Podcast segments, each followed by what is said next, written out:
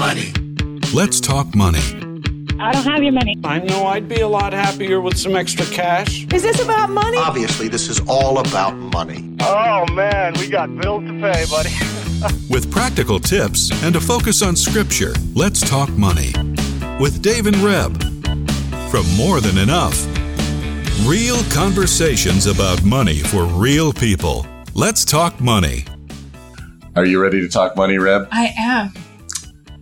You you say that with such vigor and vim. Because- I have commented on this probably every show, like for the last six stop. weeks, because when I ask that question, you just you're just like, I can't wait to get going. I just can't wait to do it. So I am. I'm. I hope as you listen in, you're as excited about he- listening to the show as Reb is about sitting here next to me talking about the show. So Yeah, I am hope. because Brent's back.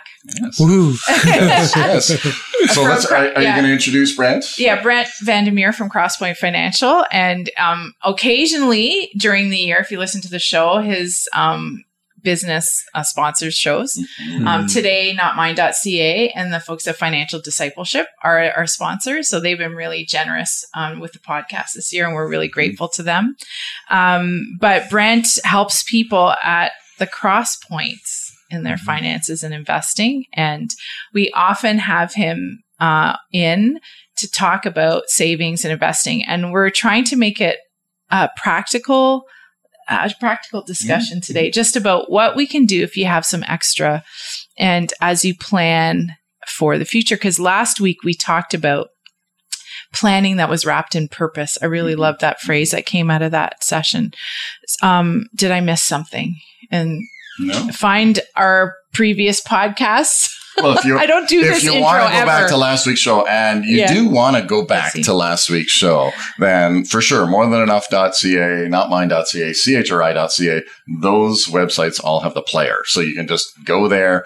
Um, you'll see and search Let's Talk Money and you'll find it. Or if you're listening on podcast or YouTube, then just go to the Let's Talk Money with Dave and Reb and away you go. And can I give I, just a reminder? We had some great shows earlier this year from um, some of our coaching clients um, that gave their story about um, fin- about their financial journeys um, with coaches and how that and with the Lord and how that impacted their life and is impacting their life. So those are good. We had this great conversation with a woman named Pat. I can never na- remember her last name. Um, but We're it, just to say Pat. well, her name is Pat, and she was with the women's um, women's living together network. And if you can go back and listen to that, just if you know of um, a senior woman in your life that might have a need of a roommate to help cut down costs, um, she has a great story if you go listen to that and we'll be able to connect you maybe with other women um, that you could live with. So i'm just putting that out there because it's a really important need right now for especially widows i would say um, who are finding that they don't have as much income to live on. And this um, little organization is connecting roommates um, so that people can live within I their just means love it's the wonderful creativity. Yeah. Uh, you know, they do say that necessity is the mother of invention, and and you know, in in this area, just in a sense. Um, you know how God is opening up that creativity in people to to say, okay, um, yeah, it's you know in these times as we you know we we look around and we see all of the changes and we see things, and we're going to talk about that with you, Brent. But just in a sense, some of the creativity that comes uh, out of that. And and a lot of it is wrapped around being together and and moving together and sharing together and and and um, recognizing and we've had this conversation before and this is why we love having Brent you and other guests on is we're not alone. We to navigate these seasons uh, where um, maybe there's a lot of movement. Man to do it with the community is so important. And to to to sit in a community where there's there's support and there's love and there's uh, there's a uh, and even a wisdom as we know as we're sitting here and, and going there's wisdom in that community as well. So really cool show and really neat creativity that that's happening in I, I just I just thought of it because I want people not to miss those shows because they're they're really fun to listen to, but also educational. So um, today's scripture, Ecclesiastes. I was last week we talked about getting your house in order. Um, the word that came to King Hezekiah, and um, I it got me thinking about Ecclesiastes 3 that there's a time for everything and a season for every activity under the heavens. Time to be born, a time to die, time to plant, a time to uproot, a time to kill, a time to heal, a time to tear down, and a time to build. A time to weep, a time to laugh, a time to mourn, and a time to dance. A time to scatter stones and to gather them. A time to embrace, a time to refrain from embracing. A time to search and a time to give up. A time to keep and a time to throw away. A time to tear and a time to mend. A time to be silent and a time to speak. A time to love and a time to hate. And a time for war and a time for peace. And I was thinking about these verses because there's some that really pertain to the cycle and season of our life. We talked a little bit about last week about heading to retirement and making sure that we had knowing what we need to live, um, what we'd have to have an investment so we can live in those years when we're not working as much. I'm not going to say that people are have stopped working because retirement looks like different things for folks. Mm-hmm. But a time to tear down, a time to build, a time to scatter, and a time mm-hmm. to gather. I was thinking of the verse where scat in Proverbs. You guys talk about it around investing all the time. You scatter your something. Cast your bread upon, upon the, the water seven times, right? And then it comes seven ways. In seven, right? Because it comes back. So you that's the premise for investing in different spots. Mm-hmm. I was thinking about that when um, gathering because there's a time in your retirement years that you're going to gather a little bit of the, um, hopefully the the the work your money is done in your investment portfolios, right, mm-hmm. to live on. So anyway, I thought that was a really interesting application to what we're talking about today. Just to summarize last week. Yes, save. Be wise, get some wise counsel around you but have purpose for your savings and your investments. And we're going to talk to you, Brent, because we want to know some practical things about you know, making a plan. You suggest, and we didn't get too much into it. You had a twofold um, strategy and planning um, for what's ahead. When we had our conversation with you, like your lifestyle spending mm. um, plan would need a tune up. You need to know what you want to live on. Is that right? Right. Yeah. Yeah, we, we yes we talked a little about that a little bit about that last week, saying like how much are you going to live off of, yes. and really getting a good picture, and that's what you guys help a lot with your clients about figuring that out, and including the sporadic things that don't come all uh, every month, like buying a car every five ten years, mm-hmm. or travel, or home repairs, and all the things that might not happen. But figuring that out to say, do I have enough now? Can I reasonably stop or slow down my income earning and live off of what I've stored, you know, and, uh, but also the other part of that, I find a lot of people aren't prepared to understand how they're going to spend their time when they right. decrease yes. what used to take up a big chunk of their day. and some of that is like, do, do they even have hobbies or, um, do they have ability to v- volunteer their time with other organizations and uh, are, is there a family, the grandkids that they're going to spend time with? Like, how are you going to plan your day? And it really, it's a big psychological component of the, getting to that date where you think you can retire. Um, if you're not, it's not just the money side; it's the time and how how is my life and what are my days going to look like is a big part because it really uh, involves redefining your purpose in a way too, right? That yeah. you, a lot of people's um, identity has been built up in their their vo- vocation, right? And so rethinking that and getting prepared, you have to spend some time, quite a bit of time, I would say, to do it well. Thinking about that too. Right. Right.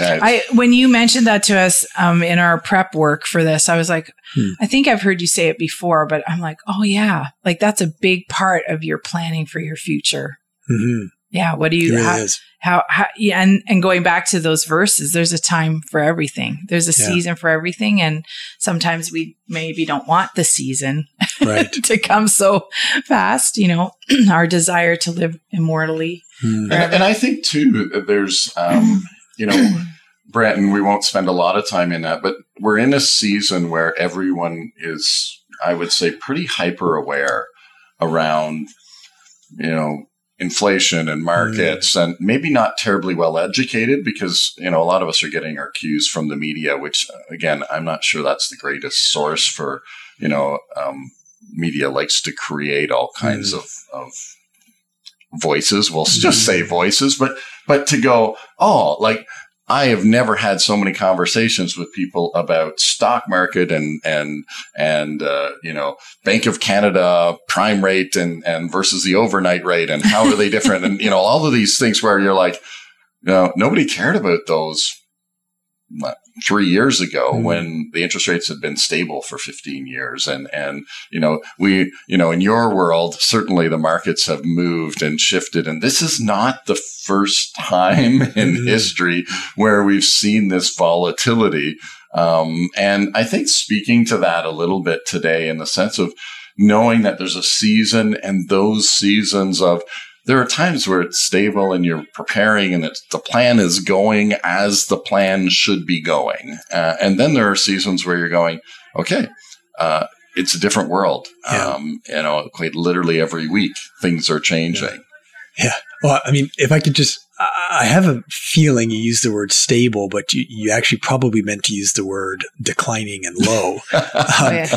Interest rates have not been stable for 20 years. Right. They've, they've caused, like stable, they've been declining for yeah. 20 years, which has created this tailwind. Um, and people who are a little bit older can remember the 80s yeah. when interest rates were double digit because inflation was double digit. We went into almost a 30 year period where deflation was occurring and interest rates generally, like there's always a little bit ups and downs as the business cycle carries on. But we went to all time lows, yes. right? Like one and a half percent on a mm-hmm. five year mortgage. Like that is ridiculously cheap. It devalues money, right? Yes. Because if it doesn't cost me to go out and get a big mortgage or a big loan, it doesn't cost me much. It means that the value of that money is decreased, right? I can go do way more things with it I can push up housing prices. I can push up every asset can go up because there's more money chasing it, right? It's right. the, it's the definition of a bubble. Yeah. Uh, when excess easy money flows into any sector and when interest rates are low, that can be really widespread. So what's happened in the last year and a half is interest rates have gone the other way because, oh, inflation became a threat. Finally, I would say, yes, like since yes. 2008, yes. we've been talking about, wait a second, this money printing to create central bank creates money, buys debt out of the system, makes that debt no longer an issue to whoever who owned it. They can hold it and hide it here. But that's fresh money that they've just recreated At, a, a thin air, essentially. And that wasn't inflationary for 15 years because there were so many other deflationary forces keeping it at bay lots of things from the US housing market collapse in 07, 08 mm-hmm. to other things a little more subtly, like the globalization trend that was pushing costs of uh, goods down by um, manufacturing overseas at cheaper wages. Uh, the, the, um, tech boom has also been a long-term thing that has decreased cost. And as tech has allowed us to produce things at cheaper costs or, you know, reduce wages because you have a computer doing something reduces costs. Uh, even aging people, the demographics of an aging pop- population has meant consumption was declining that's a deflationary force. So I'm getting into the weeds a little bit of yeah, the no, economy, but there was this deflationary force that kept inflation at bay last year, 2022, finally, two main things. The pandemic supply chain yeah. disruptions mm-hmm. caused prices of goods to go up. Mm-hmm. And then Russia invaded Ukraine. And that's a whole other story about who did what and why and different things. But essentially energy prices spiked because of that. And that, those two things, cost of goods and supply chain disruptions plus energy input costs going up caused inflation to finally spill out in the system. Right. And central banks cannot have our system cannot have high inflation and function in a healthy way. And so finally they raised, they, they couldn't print money anymore. They couldn't yeah. announce another TARP, TALF quantitative easing thing to create more money yeah. to cause the problem to go away because that would be even more inflationary. And, um, and they couldn't lower interest rates because that would also be inflationary and they were already at all time lows, right? So what finally, for those of us who manage money, like I'm actually getting excited about this period because we have now finally some value, some yield coming right. on our investments that previously policy was, no, no, let's make it cheap for people who have debt to keep it going. And that meant savers couldn't get a yield on investments. It made my job really hard when I can only get 1% on, on a risk free asset, right? Yeah. Now I can get five on that. And then risk assets are going to be a premium above that, all because inflation has come back into the system. Mm. But that higher interest cost, that's what people are feeling. That's why people are Wow. aware of the media Right. and central banks and overnight rates and different things, right? Because it's got a cost to them now. They're saying, whoa, my, my mortgage, or maybe I did take too much when I thought this would keep going. Like my debt level's too high and my interest cost has now gone so much. And I think actually it's still coming. The worst parts, there are people who locked into five year rates that three years from now, two years from now are going to reset and they may not be prepared. So getting your house in order, like if Yeah. you're one of those people and you've got a reset coming at some point, you got to start thinking hard about what that cost is going to do to your budget too. We Yeah. talk we talk about this all the time, um, you know, because certainly in the last number of years, if you're on a variable rate, which was the, you know, we talk about this strategy of, of payment hedging, where Mm. you voluntarily increase your payment essentially to match the current, even though you might be halfway through your term, Sure. to match the current so that you can, in a sense, ease into that increase. Um, of course, what's been interesting about all of these increases happening at the same time, you know, the, the energy prices, the, um, you know, everything else Costs going up because of, of the, um, the interruption in, in, uh, supply chain. And then, of course, now all of a sudden it's like, here's number three. Like this is kind of strike number three. Okay. Now my interest rates have gone up. And, you know, everywhere I look, I hear somebody saying, well, you, you're going to have to pay more or voluntarily increase your mortgage payment. Even if you're on a fixed rate, you should be doing that because in two and a half years, your It's gonna payment could go. double. You know what? I that is brilliant. I mean, we're supposed to be talking actually about like what to do with our savings in the margin if we have any, you know, and every maybe some of you are laughing that we're even having this conversation like margin where? Like where are mm-hmm. we? But I mean, isn't that a great first place to put it? In preparation for knowing that their mortgage is going to be different, even if you're on a fixed in a couple of years when you're renewing your mortgage. And, and, And to be honest, you know, we talk about preparing, but, um, you know, during these years, the last 20 years of low, low, you know, cheap money, um, you know, so many conversations about, you know, can I invest money? Can I invest money? And you're like, yeah, okay, good. Because you can, you can get it cheap if you're going to borrow to invest. That was a great strategy. But those people who put some money in now are actually seeing the benefit of those savings, which mm-hmm. again was a big message that, that I know you did and we did was is during these season of low interest rates, you know, Get it down. Yeah, yeah. figure out, get your debt down and get your savings up because Yeah. It's there not will come a time. Yeah. There will Yeah. come a time. Now, who knew it would happen within 12 months? No. Yeah. Nobody really anticipated that. Right. But then again, this is, you know, again, those that were preparing ahead and, and planning Mm-hmm. ahead and, and saving ahead, they're going to realize, as you said, Brent, you know, now my investments actually are, are, you know, comparatively, I, For sure. I can have a safe investment pulling 5%. Yeah. Where I couldn't have had that three years ago. Okay, so I'm gonna like stop you guys because I promised everybody practical things. Mhm. So, Brent, yes. if people have margin and have savings, apart from getting prepared maybe for um, an increase in mortgage payments in a few years, right? Savings for that. What does someone do? Like someone's paid down their debt, they're doing really well. Mhm. Um, they got um, extra cash every month. I mean, I know you work with high end clients, but you know, a lot of our clients are asking us that question. What do we they do in this season with with the money they have? so it's so hard to give like specific advice, as you guys have said too, right? It, it is, it's a challenge, but I mean, I think predominantly, I think that, that high, high level questions should be, I like a kind of like a logic tree saying, Okay. okay, so how much do you have that's extra every month? Um, so what percentage of your income that or after core expenses can you, should you save? And I tend to give people guidance that you should at least be trying to do 10% at minimum, get up to 20% if you can. Um, if you have a pension plan, it's being forced on you to Yeah. do Right. over 10%. So the discipline of doing at least 10, and this goes back to even when I was a kid and I had the jars on my windowsill and Mhm. now it can be vir- vir- virtual, but the same concept, pay yourself first, right? Put that money aside.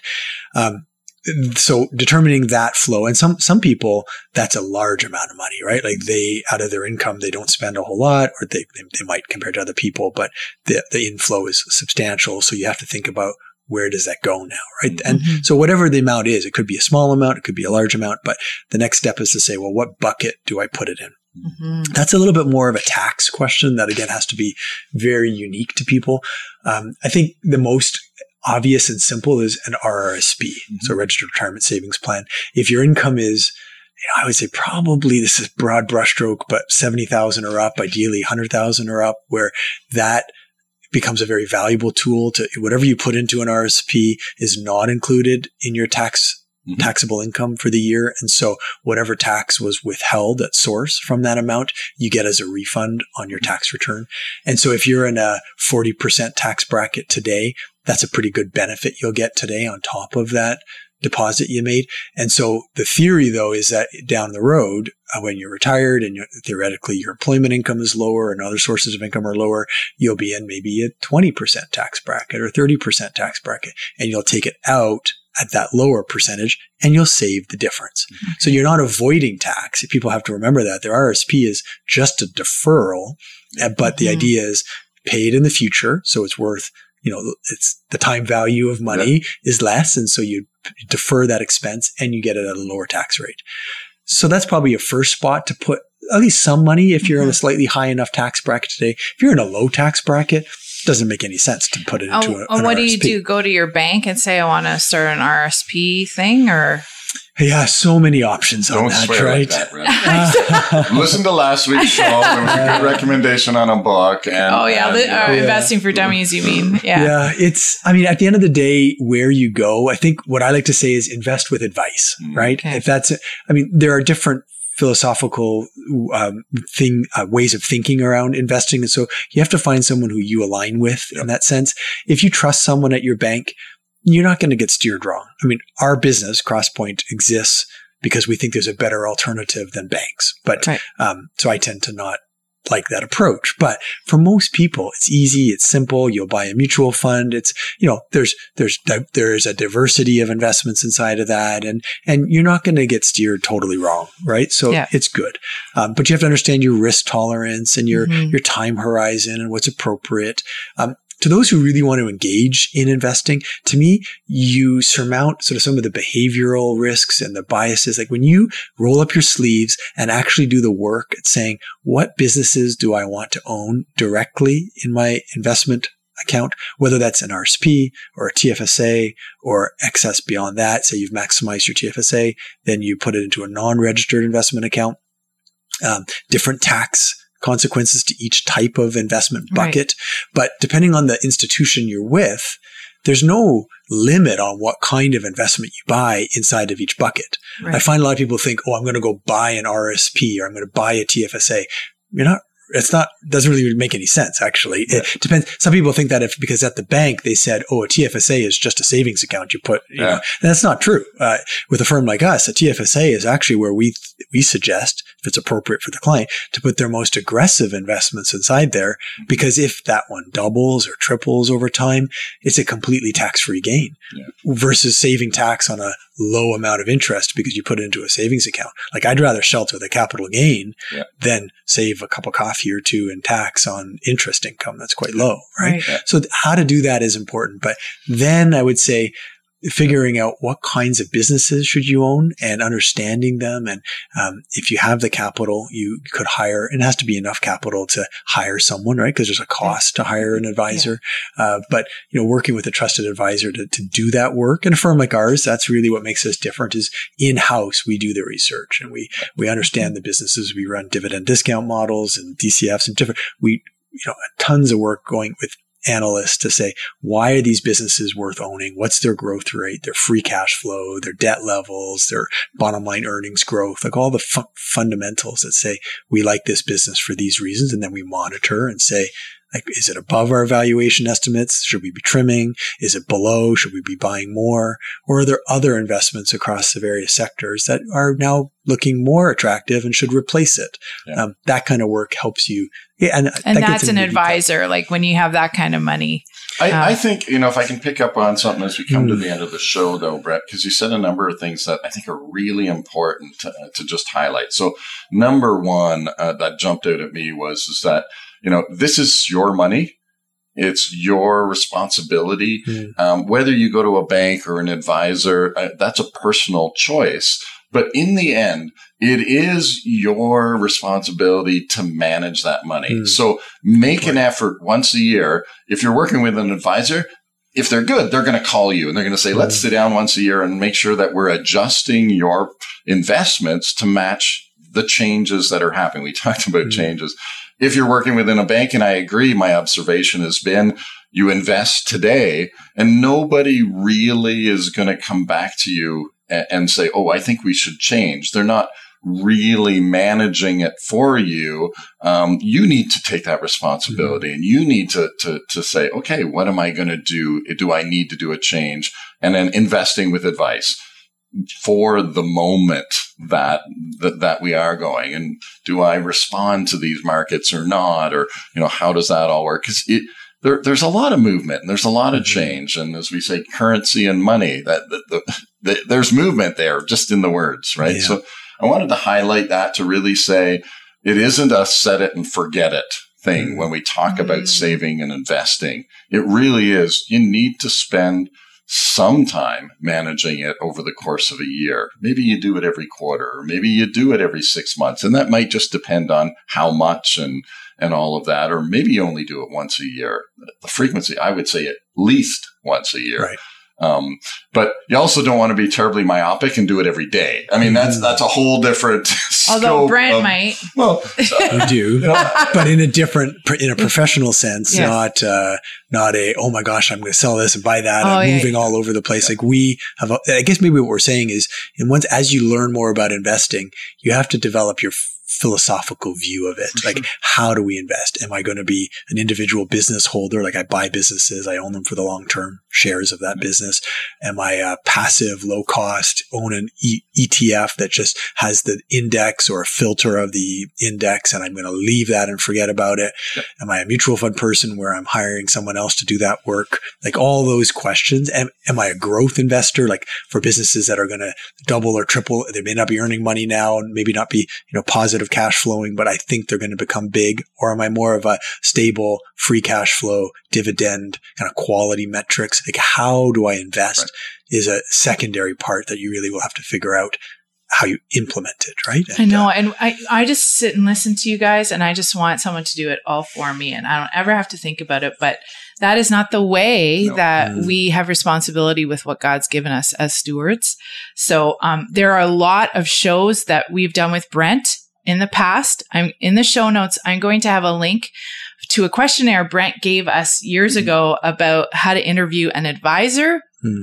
Um, for um, your own purpose, if you want to find an advisor that would line up with your own philosophy around money, and um, and go back and listen. Just go to morethanenough.ca and Google or put Brent's name in, and you're going to get all his um, interviews that we've done where he's talked about investing over the years. So Well, it's time to wrap up. Thank you, Brent, for being here. Way too much uh, information, and in the sense that we could do another three shows uh, Mm-hmm. that just come out of the two we've just done together. So thank you for being here. So pleasure as always. Yeah. Thank you. And join us next week when we talk money. Let's Talk Money is a division of More Than Enough Financial Fitness, where God is transforming hearts and bringing hope for today and freedom for tomorrow. For more information or to comment on today's show, please visit morethanenough.ca.